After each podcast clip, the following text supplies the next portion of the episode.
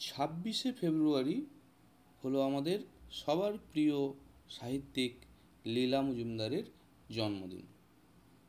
আজ লীলা মজুমদারের লেখা দুটি গল্প। লীলা মজুমদার আমাদের অনেক হাতির গল্প শুনিয়েছেন। আজকের গল্পের নাম চা বাগানের হাতি।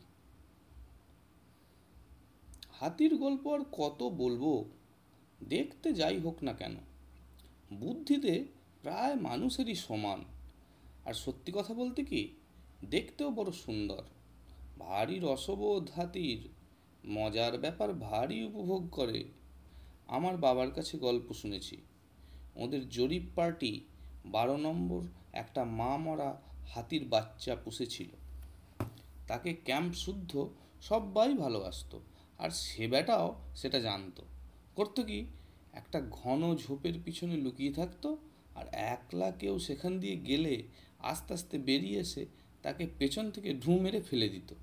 সে তো ঘাবড়ে গিয়ে মহা চিল্লাচিল্লি লাগিয়ে দিত আর হাতির বাচ্চা দাঁড়িয়ে দাঁড়িয়ে মজা দেখত। তার চোখ চকচক করত আর ঠোঁট দেখেই বোঝা যেত বেজায় হাসি পাচ্ছে। শুধু মজার ব্যাপারেই নয়, হাতির বুদ্ধি বোঝা যায় তার বিচার বোধেও কিছুদিন আগে কাগজে একটা অদ্ভুত ঘটনা পড়েছিলাম। হিমালয়ের পায়ের কাছে, তরাইয়ের জঙ্গলে দশ পনেরো মাইল দূরে দূরে তিনটি চা বাগান আছে। জানোই তো, ওরা পনেরো মাইল দূরকে পাশের বাড়িই মনে করে। এর ওর বাড়ি, খাওয়া, একসঙ্গে ক্লাবে যাওয়া, এসব ওদের কোনো অসুবিধাই হয় না। বাগানের সামনে দিয়ে তরাইয়ের বড় রাস্তা চলে গেছে। উঁচু নিচু জায়গাতে চায়ের ক্ষেত কোথাও পাহাড়ের গা কেটে ধাপে ধাপে চা গাছ পোঁতা হয়েছে। দিনের বেলায় সেখানে লোকজন কাজে ব্যস্ত থাকে। রাত হবার আগে লোকেরা যে যার কোয়ার্টারে চলে যায়। চারিদিক চুপচাপ হয়ে যায়। কয়েকজন বন্দুকধারী পাহাড়ওয়ালা হয়তো থাকতে পারে। এত কাছে ঘন বন, সেখান থেকে বুনো জানোয়ার চলে আসা কিছুই অসম্ভব নয়। আসেও মাঝে মাঝে তবে কারও ক্ষতি না করলে কিছু বলে না। বড় সুন্দর ওসব জায়গা। চারিদিকে থাকে থাকে চা গাছ, বাড়িঘরের চারিদিকে ফুল, ফলের বাগান, পাহাড়ের নিচের জায়গা জলপায় ঢের। আগে খুব ম্যালেরিয়া, কালাজ্বরের ভয় ছিল। আজকাল সেসবও প্রায় নেই বললেই হয়। বেশ শান্তিতেই থাকে ওরা। এমন সময় একদিন মধ্যিখানের চা বাগানের মালিক ক্লাব থেকে ফিরে এসে শুনলেন সর্বনাশ হয়েছে। একদল বুনো হাতি এসে ফলের গাছ জখম করে, চা গাছ উপড়ে, লোকেদের কোয়ার্টার মারিয়ে ভেঙে চারিদিকে তছনছ করে দিয়ে চলে গেছে। মালিক তো অবাক, বুনো হাতির দেশ সেটা। বুনো হাতির দল অনেক সময়ই ভালো সবুজ গাছপালার খোঁজে চা বাগানের সামনে দিয়ে যাওয়া আসা করে। কই, কখনো তো কিছু বলে না। আজকেই দেখা যাচ্ছে সব অন্যরকম। তখনই অন্য দুই চা বাগানে খোঁজ নেওয়া হলো। তারা খবর শুনে তো অবাক। হাতিরা তাদের সামনে দিয়েও চলে গেছে। অনেকেই দেখেছে, থামেও নি, কিছু বলেও নি, খেপেছে বলেও তো মনে হয়নি। সে রাতটা কোনো রকমে কাটলো। আলো নিয়ে, বন্দুক নিয়ে পাহারায় বসে রইল। কেউ এলো না। পরদিন সকালে এই নিয়ে অনেক কথা হলো। খিদে পেলে হাতির পাল অনেক সময় জঙ্গল থেকে বেরিয়ে এসে খেতে ঢুকে ফসল নষ্ট করে। কিছু বললে বাড়িঘর ভাঙে, লোকও মারতে পারে। সে শুধু খিদের তাড়নায় বনের খাবার ফুলিয়ে গেলে। এবার তো খায়ও নি কিছু, শুধু ভেঙে চুরে দিয়ে গেছে। তাছাড়া খিদেই যদি পাবে, তাহলে আগের বাগানটি ও পরের বাগানটি ছেড়ে মধ্যিখানের বাগানে হামলা কেন? চা বাগানের বুড়ো সর্দার বলল, না সাহেব, এর অন্য কারণ আছে। কেউ ওদের ক্ষতি করেছে। সাজা দেবার জন্য এরকম করে গেছে। মানুষের চেয়ে কিছু কম চালাক নয় ওরা। তখন চা বাগানের সব লোকদের কাছে খোঁজ খবর নিয়ে জানা গেল, সেদিন ভোরে হাতির পাল যখন বাগানের সামনে দিয়ে যাচ্ছিল, কয়েকটা মা হাতি আর বাচ্চা হাতি খানিকটা পেছিয়ে পড়েছিল। বাচ্চাগুলো মজা করে ছুটোছুটি করছিল, পথের ধার থেকে ফলটা, পাতাটা ছিঁড়ে খাচ্ছিল একেবারে বাগানের বেড়া ঘেঁষে কয়েকটা কলা গাছ। তাতে এই বড় কলার কাঁদি পড়েছে। তাই দেখে বাচ্চাগুলোকে পায় কে? অমনি দৌড়ে এসে কাঁদি ধরে টানাটানি লাগিয়ে দিয়েছে। যাদের কলা গাছ, তারা ওদের তাড়াবার চেষ্টা করেছিল। কিন্তু কে কার কথা শোনে? তখন আধবুড়ি এক বউ রাঁধতে রাঁধতে বেরিয়ে এসে দিয়েছে সবার আগে বাচ্চাটা সুরের ডগায় ছ্যাঁকা। সঙ্গে সঙ্গে ফি ফি করতে করতে ল্যাজ তুলে বাচ্চাগুলোর সে কি দৌড় মা হাতিরা কিছু দূরে দাঁড়িয়ে ব্যাপারটা দেখছিল। এবার তারা বাচ্চাদের নিয়ে আবার পথ ধরল। এই তো ব্যাপার। বউ কেঁদে পড়ে বলল, আমার জন্যই সব হয়েছে, কিন্তু দুষ্টু ছেলেকে শাসন করব না, বলুন সাহেব? মালিক শুধু বললেন, হাতির নিয়ম আর মানুষের নিয়ম কি এক, মা? এটা হলো প্রথম গল্প। দ্বিতীয় গল্প ভুতুরে গল্প। বাড়িটাতে পা দিয়েই আমার মেজ পিসেমশাই টের পেলেন কাজটা ভালো করেননি। বাড়িটার বাইরে থেকেই গা ছমছম করে। কবেকার পুরনো বাড়ি, দরজা, জানালা ঝুলে পড়েছে, শ্যাওলা জন্মে গেছে, ফোকরে ফাটলে বড় বড় অসত্য গাছ গজিয়েছে, ফটক থেকে সামনের সিঁড়ি পর্যন্ত রাস্তাটা আগাছায় ভর্তি। আর তার দুপাশের সিরিজ গাছগুলো ঝোপটা হয়ে মাথার ওপর আকাশটাকে অন্ধকার করে রেখেছে। সন্ধেও হয়ে এসেছে। চারিদিকে সারা শব্দ নেই। কেমন একটা সোঁদা সোঁদা গন্ধ নাকে আসছে।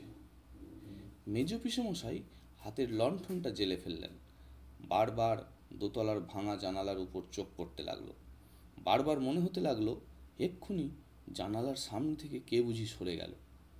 মেজ পিসেমশাইয়ের তো অবস্থা কাহিল। অথচ উনি ভূত বিশ্বাস করেন না। সেই জন্য তাল ঠুকে ঠুকে পড়লেন বাড়ির ভিতরে ঢুকে।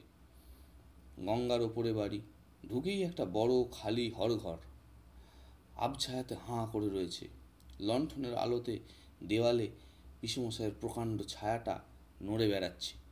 পিসেমশাই তাড়াতাড়ি হল পেরিয়ে গঙ্গার ধারে এসে দাঁড়ালেন। প্রকাণ্ড একটা বারান্দা, তার রেলিং ভাঙা। তারপর এক ফালি সান বাঁধানো চাতাল। তার চারিদিকে সাদা সাদা সব পাথরের মূর্তি সাজানো। তারপরেই ঘাটের ভাঙা সিঁড়ি জল অবধি নেমে গেছে। তার অসংখ্য ইঁট জলে ধুয়ে ক্ষয়ে গেছে। সিঁড়ির পাশেই একটা বুড়ো বাতাবি লেবুর গাছ। তার নিচে কবেকার পুরনো ইঁটের গাদা। রোদে পুড়ে জলে ভিজে কালো হয়ে গেছে। গঙ্গার ওপারে জুট মিলের সাহেবদের বাড়িতে আলো জ্বলছে দেখে পিসমশাই ফস করে একটা নিঃশ্বাস ছাড়লেন। একতলায় বসে থাকলে চলবে না, ওপরে যেতে হবে, রাত কাটাতে হবে, নইলে বাজি হেরে যাবেন। ক্লাবে মুখ দেখাতে তো পারবেনই না, উপরন্তু যোগুর বাবা সোনালি ছাগলটাকে নিয়ে যাবেন। হলের দুপাশে সারি সারি ঘর, তাদের দরজাগুলো আধ খোলা দু একটা বিশাল বিশাল কারিকুরি করা ভাঙা তক্তাপোষ দু চারটে প্রকাণ্ড খালি সিন্দুক একাধটা বৃহৎ রংচটা আয়না ছাড়া কোথাও কিছু নেই। মেজু পিসে মশাই তাড়াতাড়ি একবার সবটা দেখে নিয়ে এক দৌড়ে ওপরে উঠে গেলেন। দোতলাটাও ঠিক একতলারই মতো। সেখানেও মাঝখানে প্রকাণ্ড একখানি হল, তার মধ্যে আসবাব কিছু নেই। খালি মাঝখানে একটা প্রকাণ্ড বড় ঘোর নীল রঙের গালচে পাতা। তাতে বহু দিনের ধুলো জমে পুরু হয়ে রয়েছে। আর ঘরের কোণে দেওয়ালে একটা সেতার ঝুলছে। তাতে তারের কোনো চিহ্ন নেই। মেজ পিসেমশাই খানিক্ষণ চুপ করে দাঁড়িয়ে থাকলেন। দেয়ালের দিকে পিট করে যাতে পিছন দিক থেকে হঠাৎ কিছুতে এসে না পড়ে। কিন্তু দাঁড়িয়ে থাকলেও চলবে না। প্রত্যেকটা ঘরের বর্ণনা দিতে হবে। তাই প্রত্যেকটা ঘর একবার দেখা দরকার। ভয় আবার কিসের? ভূত তো আর হয় না। ঘরগুলো প্রায় সব কটাই দরজা খোলা। একেবারে খালি, ধুলোয় ধূসর। দু একটাতে ভাঙা ভাঙা আলমারি, প্রকাণ্ড জলচৌকি, দেয়ালে ঠেস দিয়ে দাঁড়িয়ে আছে। ছাদের দিকে তাকিয়ে দেখেন আলো ঝোলাবার বড় বড় হুক আছে। তার আশপাশের ছাদটাতে ঝুলকালির দাগ রয়েছে। মেজু মশাই দারুণ অস্বস্তি বোধ করতে লাগলেন। তাছাড়া রাতই যখন কাটাতে হবে, একটা বসবার জায়গা তো চাই। হলের ওপাশে গঙ্গার ওপরে চওড়া বারান্দা। গঙ্গা একটা স্টিমার যাচ্ছে, তাতে মানুষ আছে, আলো জ্বলছে। ওপারে শত শত আলো জ্বলছে। মেজ পিসমশাই রেলিংয়ের কাছে এসে দাঁড়ালেন, ভর দিতে ভয় করে। যদি ভেঙে পড়ে? হাঁপ ছেড়ে বাঁচলেন। ওই তো, জাহাজে কত লোক দেখা যাচ্ছে? আহ!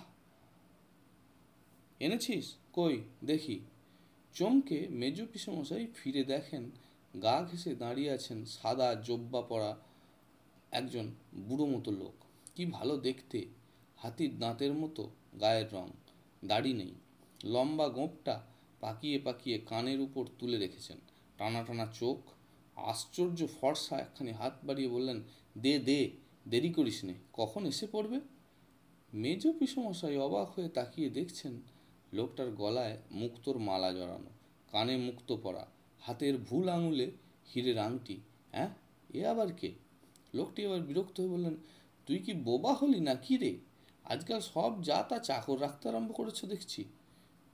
আছে না নেই? মেজ পিসমশের গলা টলা শুকিয়ে একাকার, নীরবে মাথা নাড়লেন। লোকটি হতাশভাবে এদিক ওদিক তাকিয়ে বললেন, একটা বসবার জায়গাও কি এগিয়ে দিতে পারিস না? মাইনে খেতে লজ্জা করে না তোর? আমি আর কে? তা বটে তা বটে। আমি এখন আর কে যে আমার কথা শুনবি? হঠাৎ কানের কাছে মুখ নিয়ে চাপা গলায় বললেন, অত যে নিলি, তখন মনে ছিল না হতভাগা। এর জন্য তোকে কষ্ট পেতে হবে বলে রাখলাম। কি ভীষণ কষ্ট পেতে হবে জানিস না। তিলে তিলে তোকে ওই রে, এলো বুঝি? বিদ্যুতের মতো বুড়ো লোকটি হলের পাশের ঘরটাতে ঢুকে পড়ে দরজাটা বন্ধ করে দিলেন। মেজু পিসমশায়েরও যেন কানে এলো স্পষ্ট পায়ের শব্দ। দেয়ালের মতো সাদা মুখ করে লণ্ঠনটাকে উঁচু করে ধরে চারিদিকে ভালো করে দেখে নিলেন। কেউ কোথাও নেই, লোকটা নিশ্চয়ই পাগল টাগল হবে। অত গয়নাঙাটেই বা পেল থেকে কেমন অস্বস্তি বোধ হতে লাগল। লণ্ঠন হাতে বারান্দা থেকে হলে ঢুকলেন। নিচের তলাটা বরং ভালো। একটা তক্তা বসে বসে বসেই রাত কাটানো যাবে। পকেট চাপড়ে দেখলেন অশরীরী খুনে। লোমহর্ষণ দশ নম্বর খানা দিয়ে দিতে, দশ নম্বর খানা দিয়ে দিতে যোগুর বাবা ভোলেননি।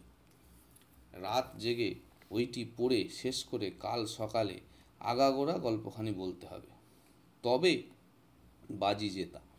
পা টিপে টিপে হল পার হয়ে সিঁড়ি দিয়ে নেমে সদর দরজার ডান পাশের ঘরখানিতে ঢুকে ভাঙা সিন্দুকের ওপর লণ্ঠন নামিয়ে তক্তাপোষের কোনটা ধুতির খোঁট দিয়ে ঝেড়ে ধপ করে পিসেমশাই বসে পড়লেন। ময়লা খোঁটটা দিয়েই গলার কপালের ঘাম মুছতে লাগলেন। আহ, বাঁচা গেল। ভাগ্যিস ভূতে বিশ্বাস করেন না। নইলে তো আজ ভয়েই আদমরা হয়ে যেতে হতো। সামনের রংচটা আয়নাতে একখানি সাদা ছায়া পড়ল। বুড়ো লোকটি ধীরে ধীরে ঘরে ঢুকে অনুনয়ের স্বরে বললেন, দিয়েই দে না বাবা, তোর আর কি কাজে লাগবে বল। যারা দেয় তারা প্রাণ হাতে করে এনে দেয়। না পেলে আমার প্রাণ বেরিয়ে যায়। কেন দিচ্ছিস না বাপ? একে একে সবই তো প্রায় নিয়েছিস। আরও চাস বুঝি? তোর প্রাণে কি মায়া দয়াও নেই? প্রথম যখন এলি, কি ভালো মানুষটি ছিলি? আমি উপরের ওই নীল গালচিটাতে বসে সেতার বাজাতাম। আর তুই বারান্দায় দাঁড়িয়ে দাঁড়িয়ে হাঁ করে শুনতিস? তোকে কত না ভালোবাসতাম। এটা ওটা রোজই দিতাম। কত না ভালো মানুষ সে যে থাকতিস। ভেতরে ভেতরে তুই যে এত বড় একটা বিশ্বাসঘাতক কেউটে সাপ, তা কি আর জানি? মেজ বিষমশাই লাফিয়ে উঠে এক হাত সরে দাঁড়ালেন। বুড়ো লোকটিও খানিকটা এগিয়ে এলেন। রাগে তার দু চোখ লাল হয়ে গেল। ফর্সা দুটো মুঠো পাকিয়ে মেজ বিষমশায়ের নাকের কাছে ঘুষি তুলে বললেন, একদিন এই ঘুষিকে দেশ শুদ্ধ লোকে ভয় করত। কোম্পানির সাহেবরা এসে এর ভয়ে পা চাটত। এখন বুড়ো হয়ে গেছি, দুর্বল হয়ে গেছি। তাই আমার বাড়িতে আমার মাইনে খাওয়া চাকর হয়ে তোর এত বড় আসপর্দা তবে এখনও মরিনি, এখনও তোকে এক মুঠো ভরসে না না না না রে, না। কি বাজে কথা বলছি দিয়ে দে বাবা, দেখ। তোকে তার বদলে কি দেব? এই বলে বুড়ো লোকটি আঙুল থেকে হীরের আংটিখানি খুলে মেজ পিসমশাইয়ের দিকে বাড়িয়ে দিলেন। মরিয়া হয়ে পিসমশাই ইদিক উদিক তাকালেন।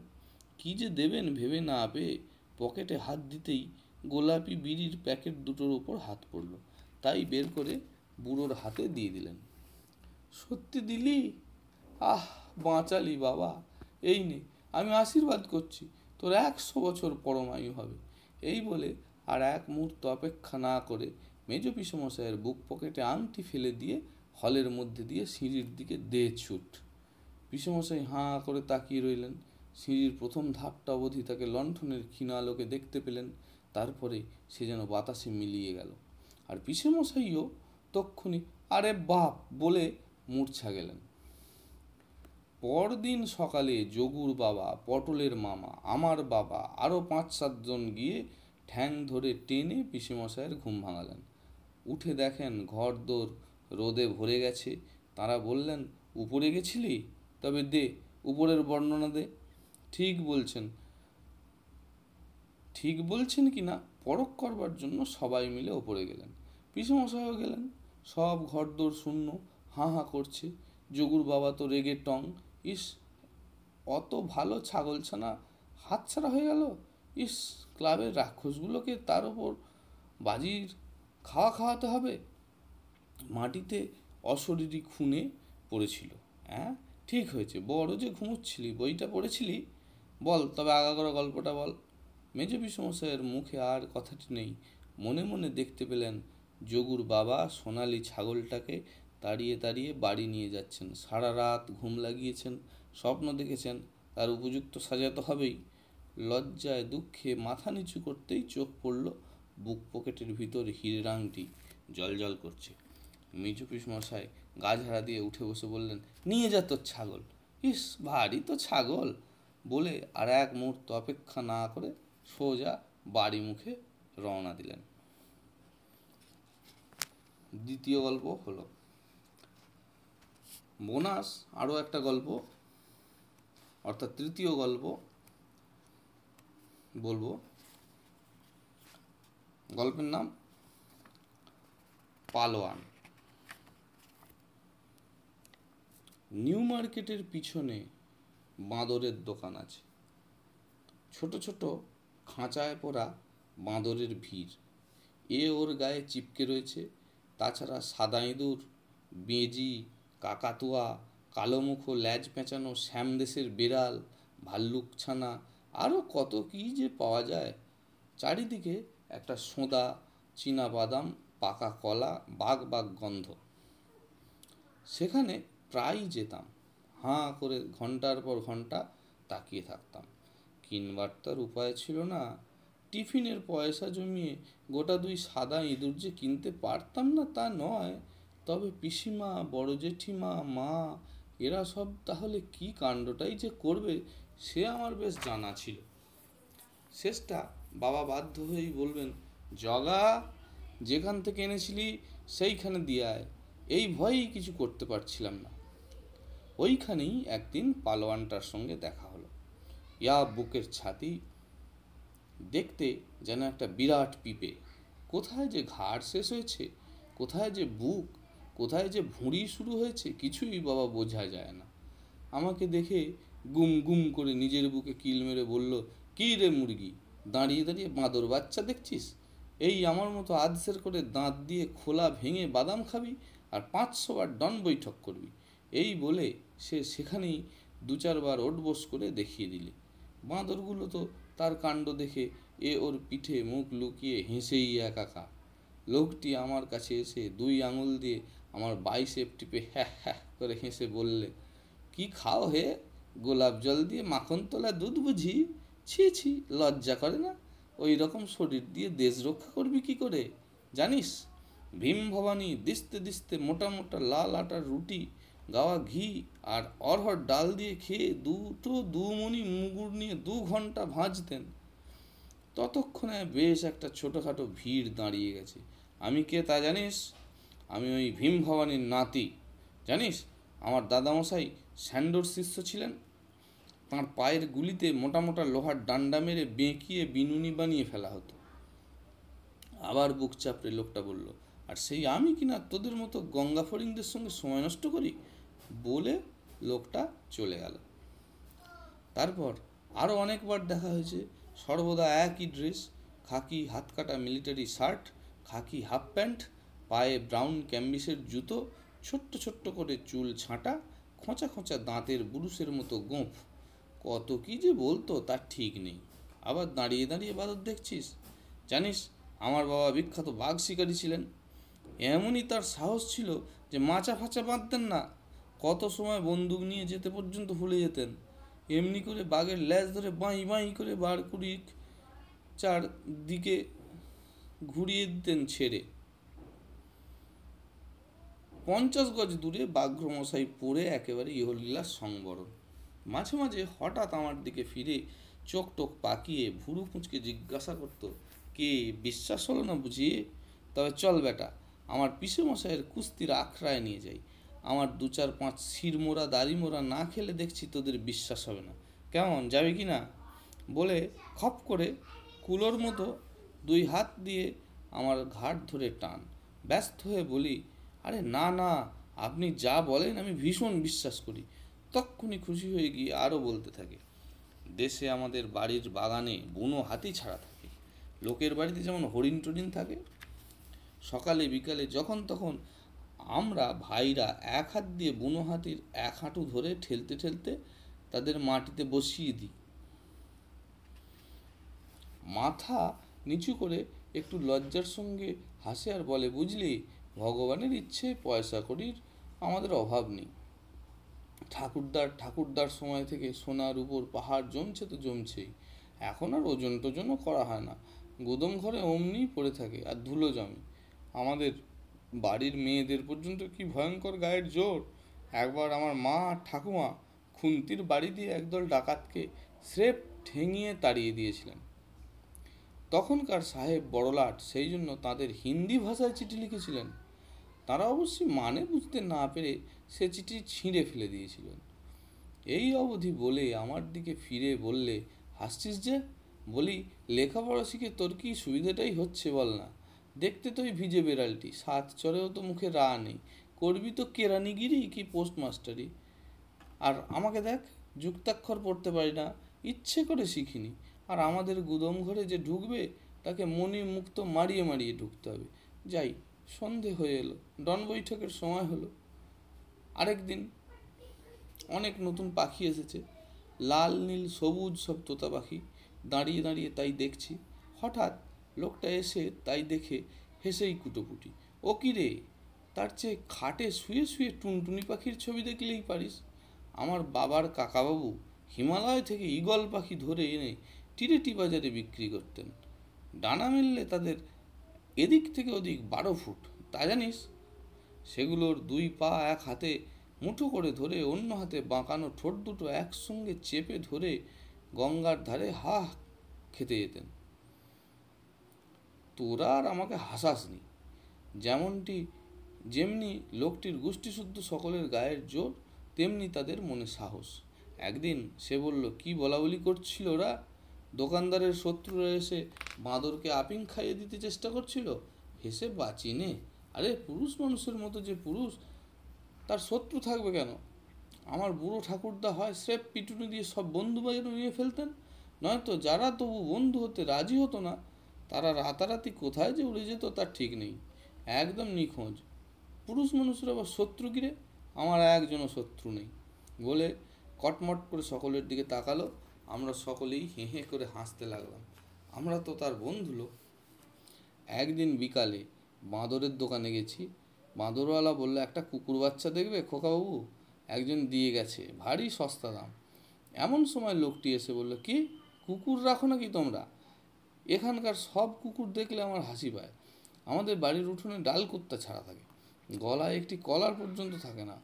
চোর বাছাদন সোনা দানার লোভে কখন যে ঢোকেন কিন্তু পরদিন সকালে এক আধটা লেংটি সুতো, কি হাফ প্যান্টের বোতাম ছাড়া কিচ্ছু কখনো দেখা যায়নি।